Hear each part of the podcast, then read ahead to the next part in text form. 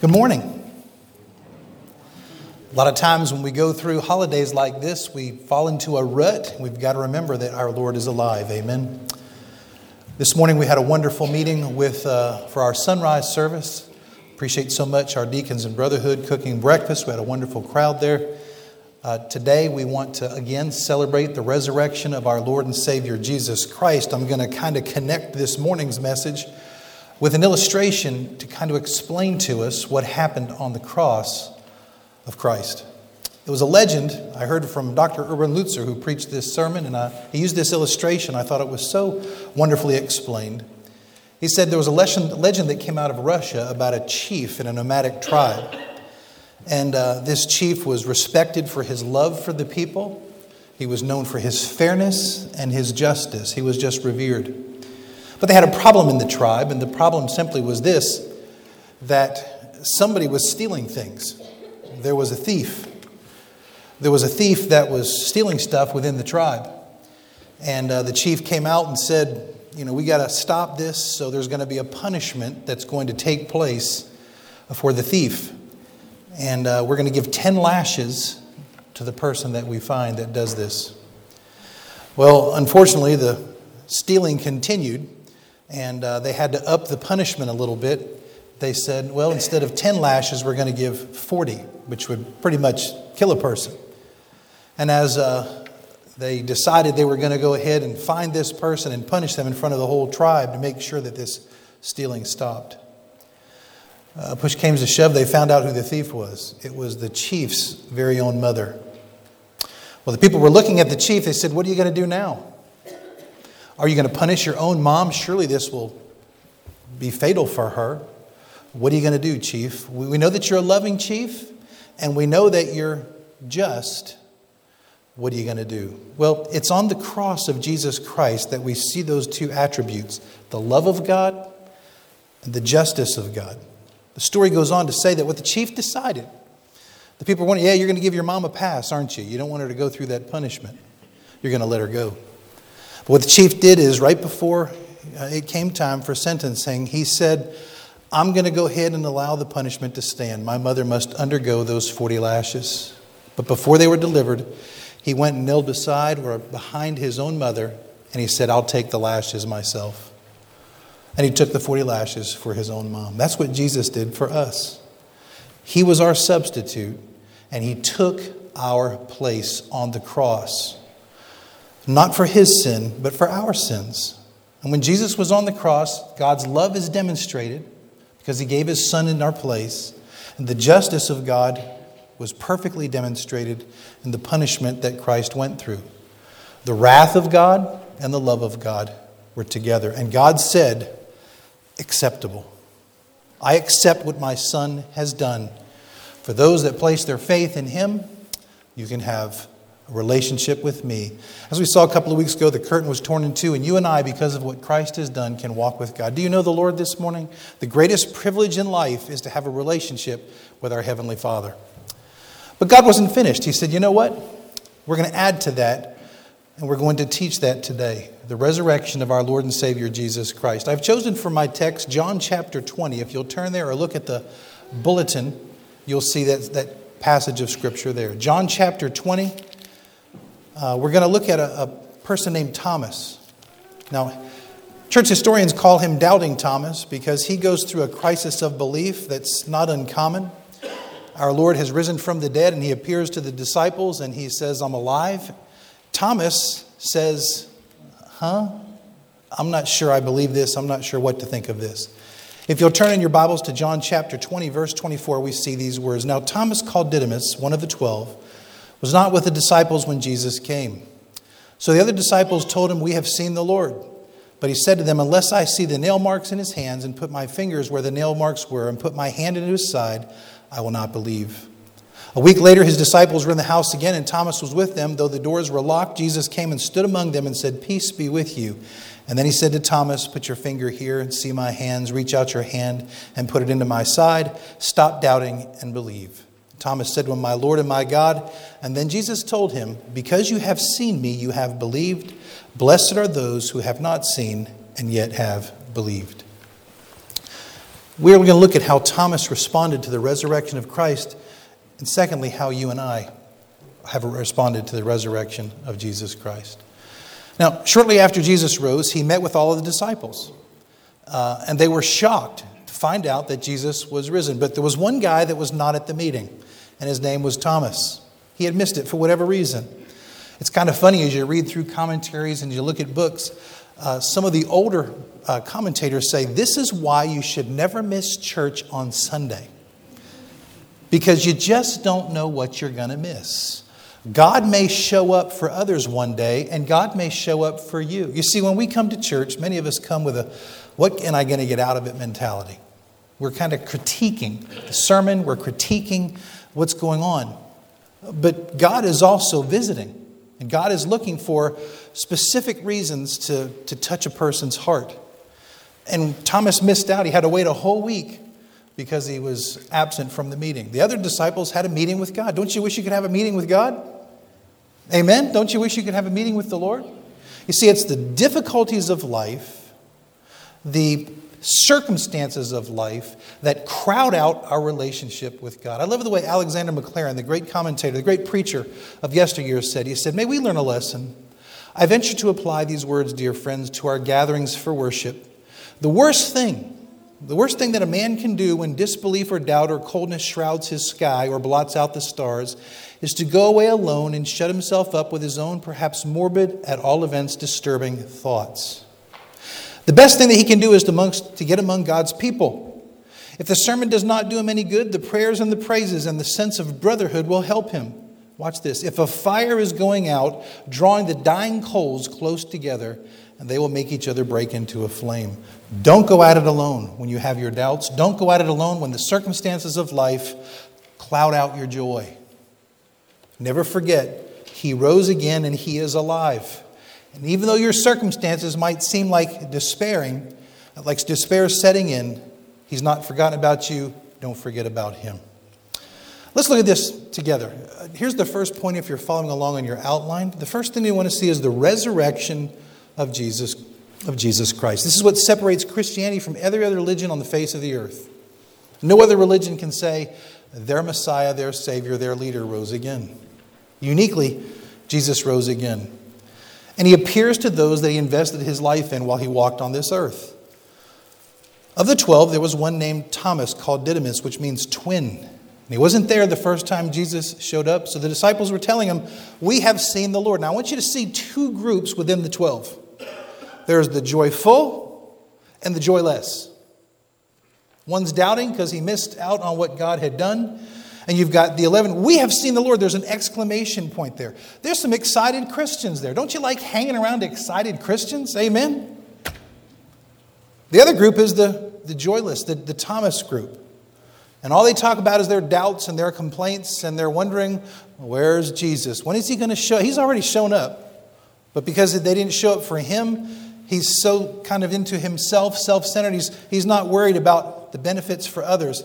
He's focused on himself. Now, he probably had some answers. Some commentators say, oh, you guys just didn't see Jesus, you saw a ghost. Now, let's put this in perspective. Let's not rail on Thomas too bad. Thomas had faithfully served the Lord when he was with the Lord. He wasn't a 100% doubter, he was a momentary doubter. Perhaps he was confused. I can understand. I mean, you ever have those moments in life when you're saying, God, what are you up to? I lack understanding here, Lord. It's at those times that we've got to remember that our God, listen to me now, is 100% perfect, 100% powerful, 100% wise, and He knows what He's doing. Watch this, even when we lack understanding in our own intellects. We got to give God credit here. When times get tough, God understands and God knows. Do you believe that? That's faith. Job said, Though he slay me, yet will I trust him. The joyful and the joyless are in every church. But let's give Thomas some credit. He's done some good things. Let's not, you know, just completely cast him away. If we're honest, in times when we go through life, we're going to have some doubts about what God's up to, perhaps about God's power or his wisdom. One of the reasons God gives us trials and difficulties so we'll get to the place that we can trust Him when we don't understand. Do you? Perhaps you're walking through one of those right now. Thomas was having a, a, time of doubt. Now, for Christians, I think this is a very common thing. I think we all go through these learning experiences where the Lord wants us to know Him better. So He'll give us a situation in our life and He'll say, okay, it's time for you to grow.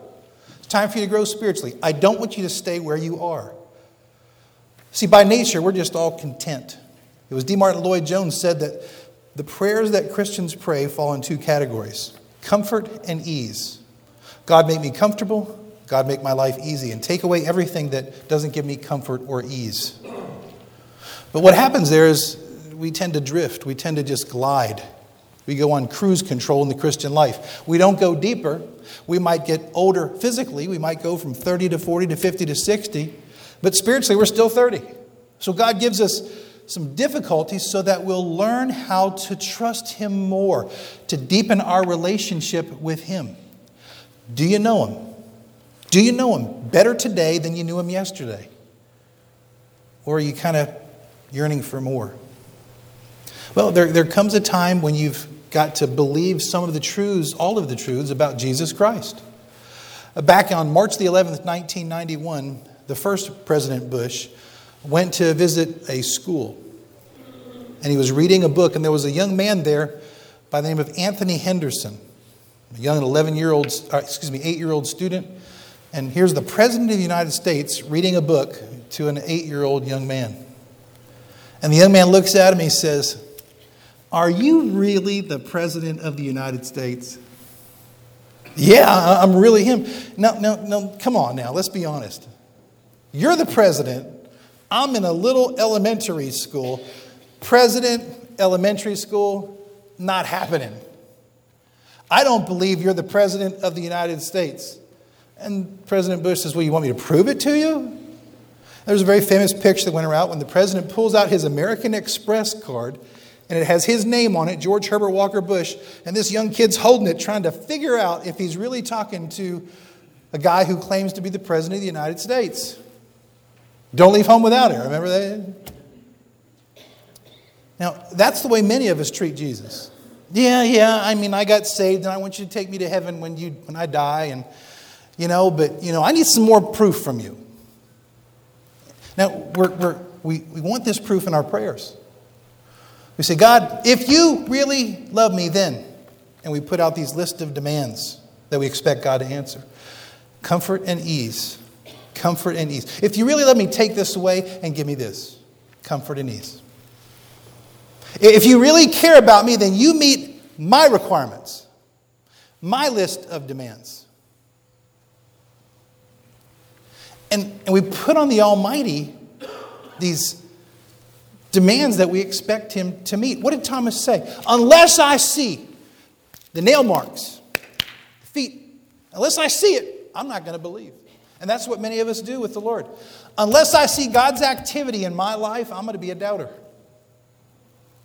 Some parts of our lives are fine. We do some things in the church. But, folks, it's a relationship. The Christian faith is a relationship with Jesus Christ. That's what it's all about. To love the Lord our God with all our heart, soul, mind, and strength, and our neighbors ourselves. If that's not happening, God's going to allow you to go deeper. And what we tend to do is we tend to take the Christian faith and make it selfish. God, give me, give me, give me. I'm going to pray, and you'll find out if your prayers are sincere because if God doesn't give you what you want, your prayers are going to drift off like that fire out of wood, a little twig out of, fire, out of the fireplace, just burn off by itself. And you'll, you'll know you love the Lord when things aren't going your way, and you want to be with Him anyway. Because you know He's all powerful, and you know He's got all wisdom, and you know He knows the answer, and you know He's God and we're not. Jesus at the Garden of Gethsemane said, Lord, take this cup from me, this suffering from me. Yet, not what I will, but what you want to be done. Your will be done. He knew that God had all wisdom. God the Father had all wisdom. God the Father had the answers. We're not there yet. If we're continually saying, You know, comfort and ease, comfort and ease, comfort and ease. Now, doubts aren't necessarily a bad thing. They can push you to learn more about the Lord. But you just don't stay there. Point number two on your outline the resurrection, excuse me, the recognition of Jesus, of Jesus Christ. The recognition of Jesus. Notice what Jesus does. A week later, now because he missed church, it took a whole week. He'd go through a whole week of difficulty. I don't want to push that point too bad. A week later, his disciples were in the house again, and Thomas was with them. And Though the doors were locked, Jesus came and stood among them and said, Peace be with you. Let's give Thomas some credit. He's back in church, he's back with the disciples. He's not off by himself. He had his doubts and he was struggling. But, but let me just ask you a question. When you leave the Lord, where are you going to go? If you're going to walk away from the Lord and say, I'm mad at God, I'm going to have a spiritual pity party because He didn't give me comfort and ease, comfort and ease, where are you going to go? Who are you going to turn to? He possesses all the answers of life, friend. Have you gotten to the place where you trust His wisdom? Have you gotten to the place where you trust His power? Have you got to the place where you trust Him where you don't understand? Jesus visited Thomas, even when Thomas had not visited Jesus, had just taken a little break. And notice what he says. It's what we all want to hear. Thomas, peace be with you. There's the peace with God that brings us the peace of God. And then he says to Thomas, he proves, watch this in verse 27. Put your finger here, see my hands, reach out your hand and put it in my side, stop doubting and believe. You ever had one of those aha moments in life? oh, man, I missed it, Lord. I'm so sorry. I was whining and complaining and I was just being me, you know? And then God answers and shows up and, and you're just kind of like, oh, I wish I hadn't said a thing. Now, there's Thomas that had to show how smart he was the week before, and all of a sudden, Jesus, in his divine supernatural way, shows up. And Thomas realized he was wrong. You know, one of the best things that we can do in the Christian life is look in the mirror sometimes and say, I was wrong. Now, we're, we're good at pointing out the faults in others. You were wrong. You were wrong. You did this wrong. Okay, you're right. I was wrong. But it's a whole lot harder when we look in the mirror and say, I was wrong.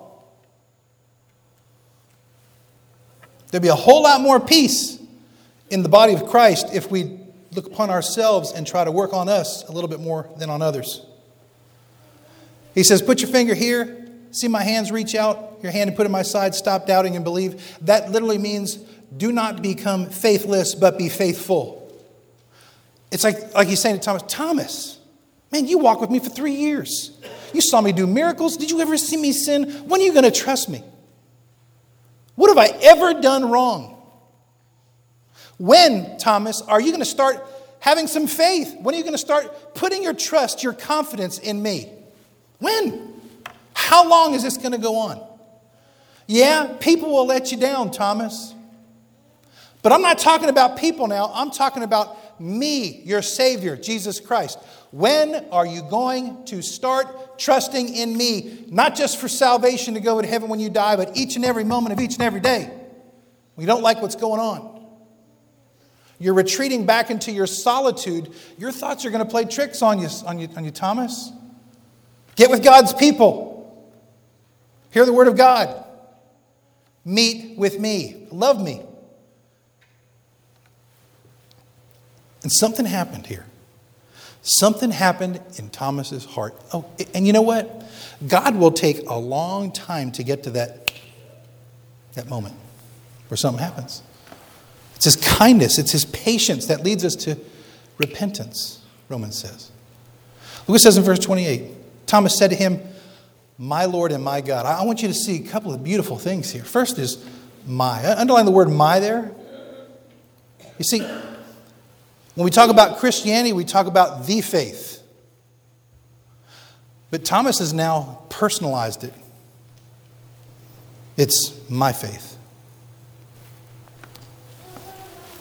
You know, his church historians, theologians have said there are three categories to the word faith there's, there's knowledge, belief, and trust. Knowledge is Somebody tells you the gospel, somebody tells you the word of God. Belief means you either agree with it or you don't. Belief means you agree with it uh, or, or not. The Bible says in James chapter 2 the devils believe, but the devils aren't Christians. They're not going to heaven when they die. That's why you need the third element, and that's what we see right here. It's personal. I trust. I trust the Lord. And notice how he says it My Lord, my God. He is saying the human Jesus that I walk with is deity. He's God in the flesh. There's something uniquely different about Jesus Christ than everybody else. And now I, as an act of my will, choose Jesus Christ as my Lord and my God, which means I know He's in control of all things, even when I lack understanding. The good that comes into my life, the bad that comes into my life, it goes through my Savior's filter.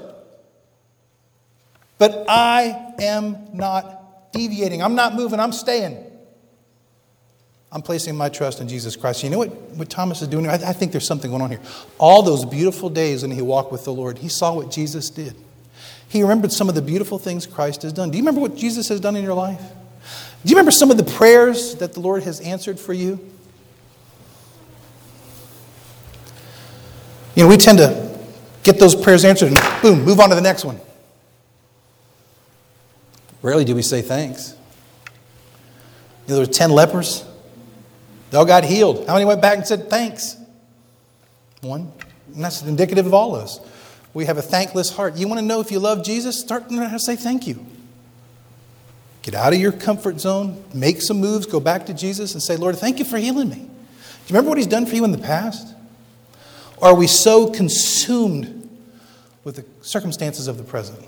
It's the same God that's going to walk with us now that walked with us then. Trust Him. I know it's hard. We've got to trust Him. Watch this now. You can have every fact, all the evidence, you can see the nail prints, but believing is always an issue of the will, right here. Always. What do I mean by that?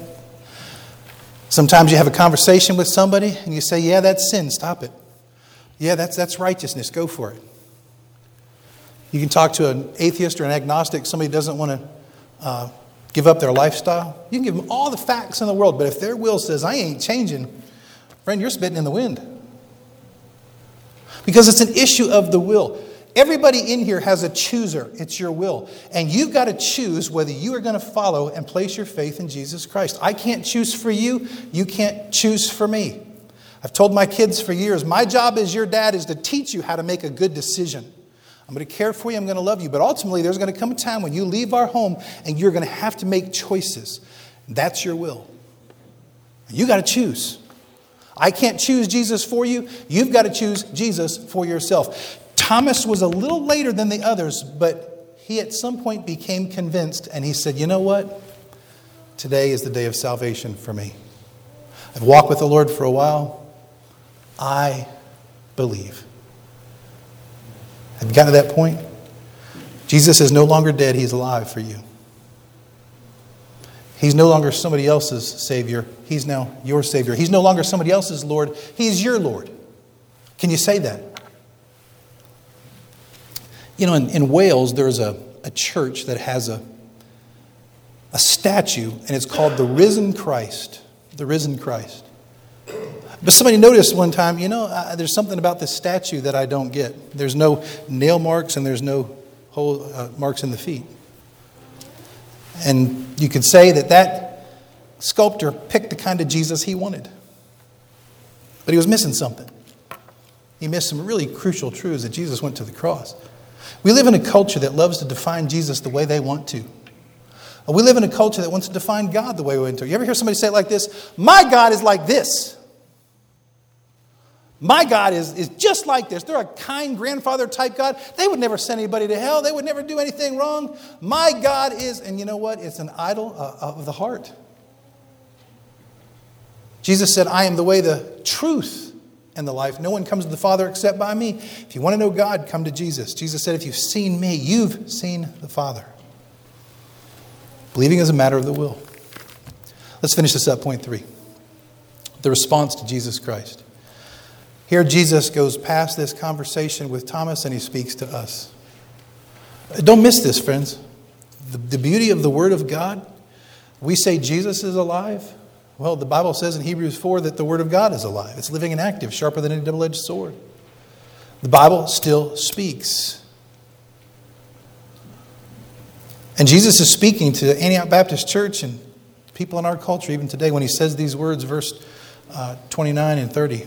Jesus said to Thomas, Because you've seen me, you've believed. Watch this verse 30, uh, 29. Blessed are those who have not seen and yet have believed. In other words, there is a blessing for those that haven't seen Jesus yet place their faith in Jesus Christ. You want to be blessed? So many people say, Oh, bless me. Here, Jesus is promising a blessing. He's saying, if you want a blessing, though you've not see, seen Jesus, believe. Have you been convinced? What Christ done on the cross? That he's risen from the dead? What is it about Jesus that you don't like? What is it about Jesus that you don't understand? How will you respond to Jesus Christ? I'll close with this illustration. I remember when I was in college, I was in University of Florida, and uh, I went to a college group. You know, they were giving out free food, and man, for a college guy, I, tell you, fun. when I was in college, there was one day I had no food, no money, nothing. You know what I had? I had raisin bran for breakfast, raisin bran for lunch, and raisin bran for supper. Remember those college days? Weren't they special? You got to do what you got to do. What a, what a treat. I don't think I've eaten much raisin bran since, but I'll never forget we had a, I went to North Central Baptist Church. We had a college career day, and it was kind of an eye opening thing. I was a real small town guy, Wauchula. Went up to Gainesville, big church. Man, the youth group was bigger than our city, I think, or the college group, about 100, 150 people. I'm, serious, I'm not serious, but I walked into that college group one day, and my youth college and career guy's name was Steve Cretin. And Steve was an awesome guy. When I went to seminary in Texas, I actually drove to Steve's house and got to see he and his wife. He was one of those people that made an impact on my life. Aren't you thankful for the people that God used to make an impact on your life? Steve Cretin was one of the people that made an impact on me. Every Thursday, they'd have what's called Gator. You go to a place off campus, they'd feed you. No raisin bran that day, amen. And I'll never forget, something happened in Steve's heart. Now, Steve Cretin was my college and career pastor. And one day he gets up in church, and here's what he says Folks, I met with somebody this past week, and I got saved. And I'm thinking, something's not registering here. He said, No, you don't understand. I grew up in the church. I've always been in church. My mother and father had me in church, and from a little boy's age, I always knew that I was going to be in church work. He said, I just said the right things and I did the right stuff, but I never really was serious about my relationship with Jesus Christ. And I'm thinking, wait a minute. You know, I better listen to what this guy's saying. And, and Steve told us the story. And it was a beautiful story about he finally gave to the place in his life where he said, You know, I wanted a Jesus that could take me to heaven when I died, but I never made him my Lord. Never. Until that, apparently, that weekend. Now, I, I, try to be careful to judge the human heart. Somebody tells me they're saved, I take them at their word. If somebody tells me they're not, I take them at their word. But when God works on a human heart, God makes his points known and he will change the human heart. Just as he t- changed Thomas's heart, so he changed Steve Cretin's heart. Steve got baptized in front of the whole college career ministry, our leader. Revival broke out in that church. I remember there was one girl on Sunday night she said, You know, I'm getting saved. She was dressed like this, nothing. She says, I'm getting baptized in my clothing just like this right now, and I don't care. She was so desirous of following in the footsteps of Jesus. You see, when Jesus touches your heart, there's life, there's power, there's a relationship. Thomas said, My Lord and my God, I am amazed by you. Who does what Jesus does? Who lives a sinless life? Who does all these miracles? Who dies on a cross for others' sins, not his own, and then is risen from the dead? Who can compare with that? That's what we're celebrating this Easter. There should be a desire to love God with all of our heart, soul, mind, and strength through worship. America needs it. Yes. Our families need it. Yes. You need it more. Are you serious about Jesus? Because what he did, he did for us. Have you ever said, My Lord, my God? Has the faith become your faith? It's an eternal decision. An eternal decision. Take it seriously. Let's pray. Gracious Father, Lord, my prayer has been that your precious Holy Spirit would fill this place and that you would speak to hearts as only you can. Father, we go through the, the rituals of religion, the calendar, and we often miss the relationship of our faith. Father, I pray that your Spirit would put on the hearts of everybody here the beauty and the wisdom and the majesty, the power of Jesus. Your word says when Jesus is lifted up, he draws all men unto himself. I pray Jesus was lifted up today, and I pray that you will draw all men, women, boys, and girls to you. Father, my prayer has been that you would bring a spark, a revival, if not here at Antioch, at the churches in our city. Father, in, in one human heart, that they would get on their knees and say, Jesus, I love you so much, and I want to walk with you each and every day until you take us home where we get to be with you in glory. May we be faithful. Father, I know there are people hurting today. I know that all of us come in here with our burdens. I know that we come in here, Father, with a concern for a loved one or, Lord, we're concerned about something in our lives. That's what Jesus died for. Holy Spirit, I pray you'll speak to the hearts here as only you can and lead people to you. In Christ's name I pray. If you've never made a profession of faith, placed your faith in Jesus Christ, the Bible says today is a day of salvation. Take him seriously because he took you seriously. Perhaps God's been calling you to become part of this church family. Do you know how loved you are? Do you know how loved you are? I'm going to stand here at the front. If God speaks to your heart and you want to pray together, let's do that together. Shall we? Let's all stand. God speaks to your heart, you come.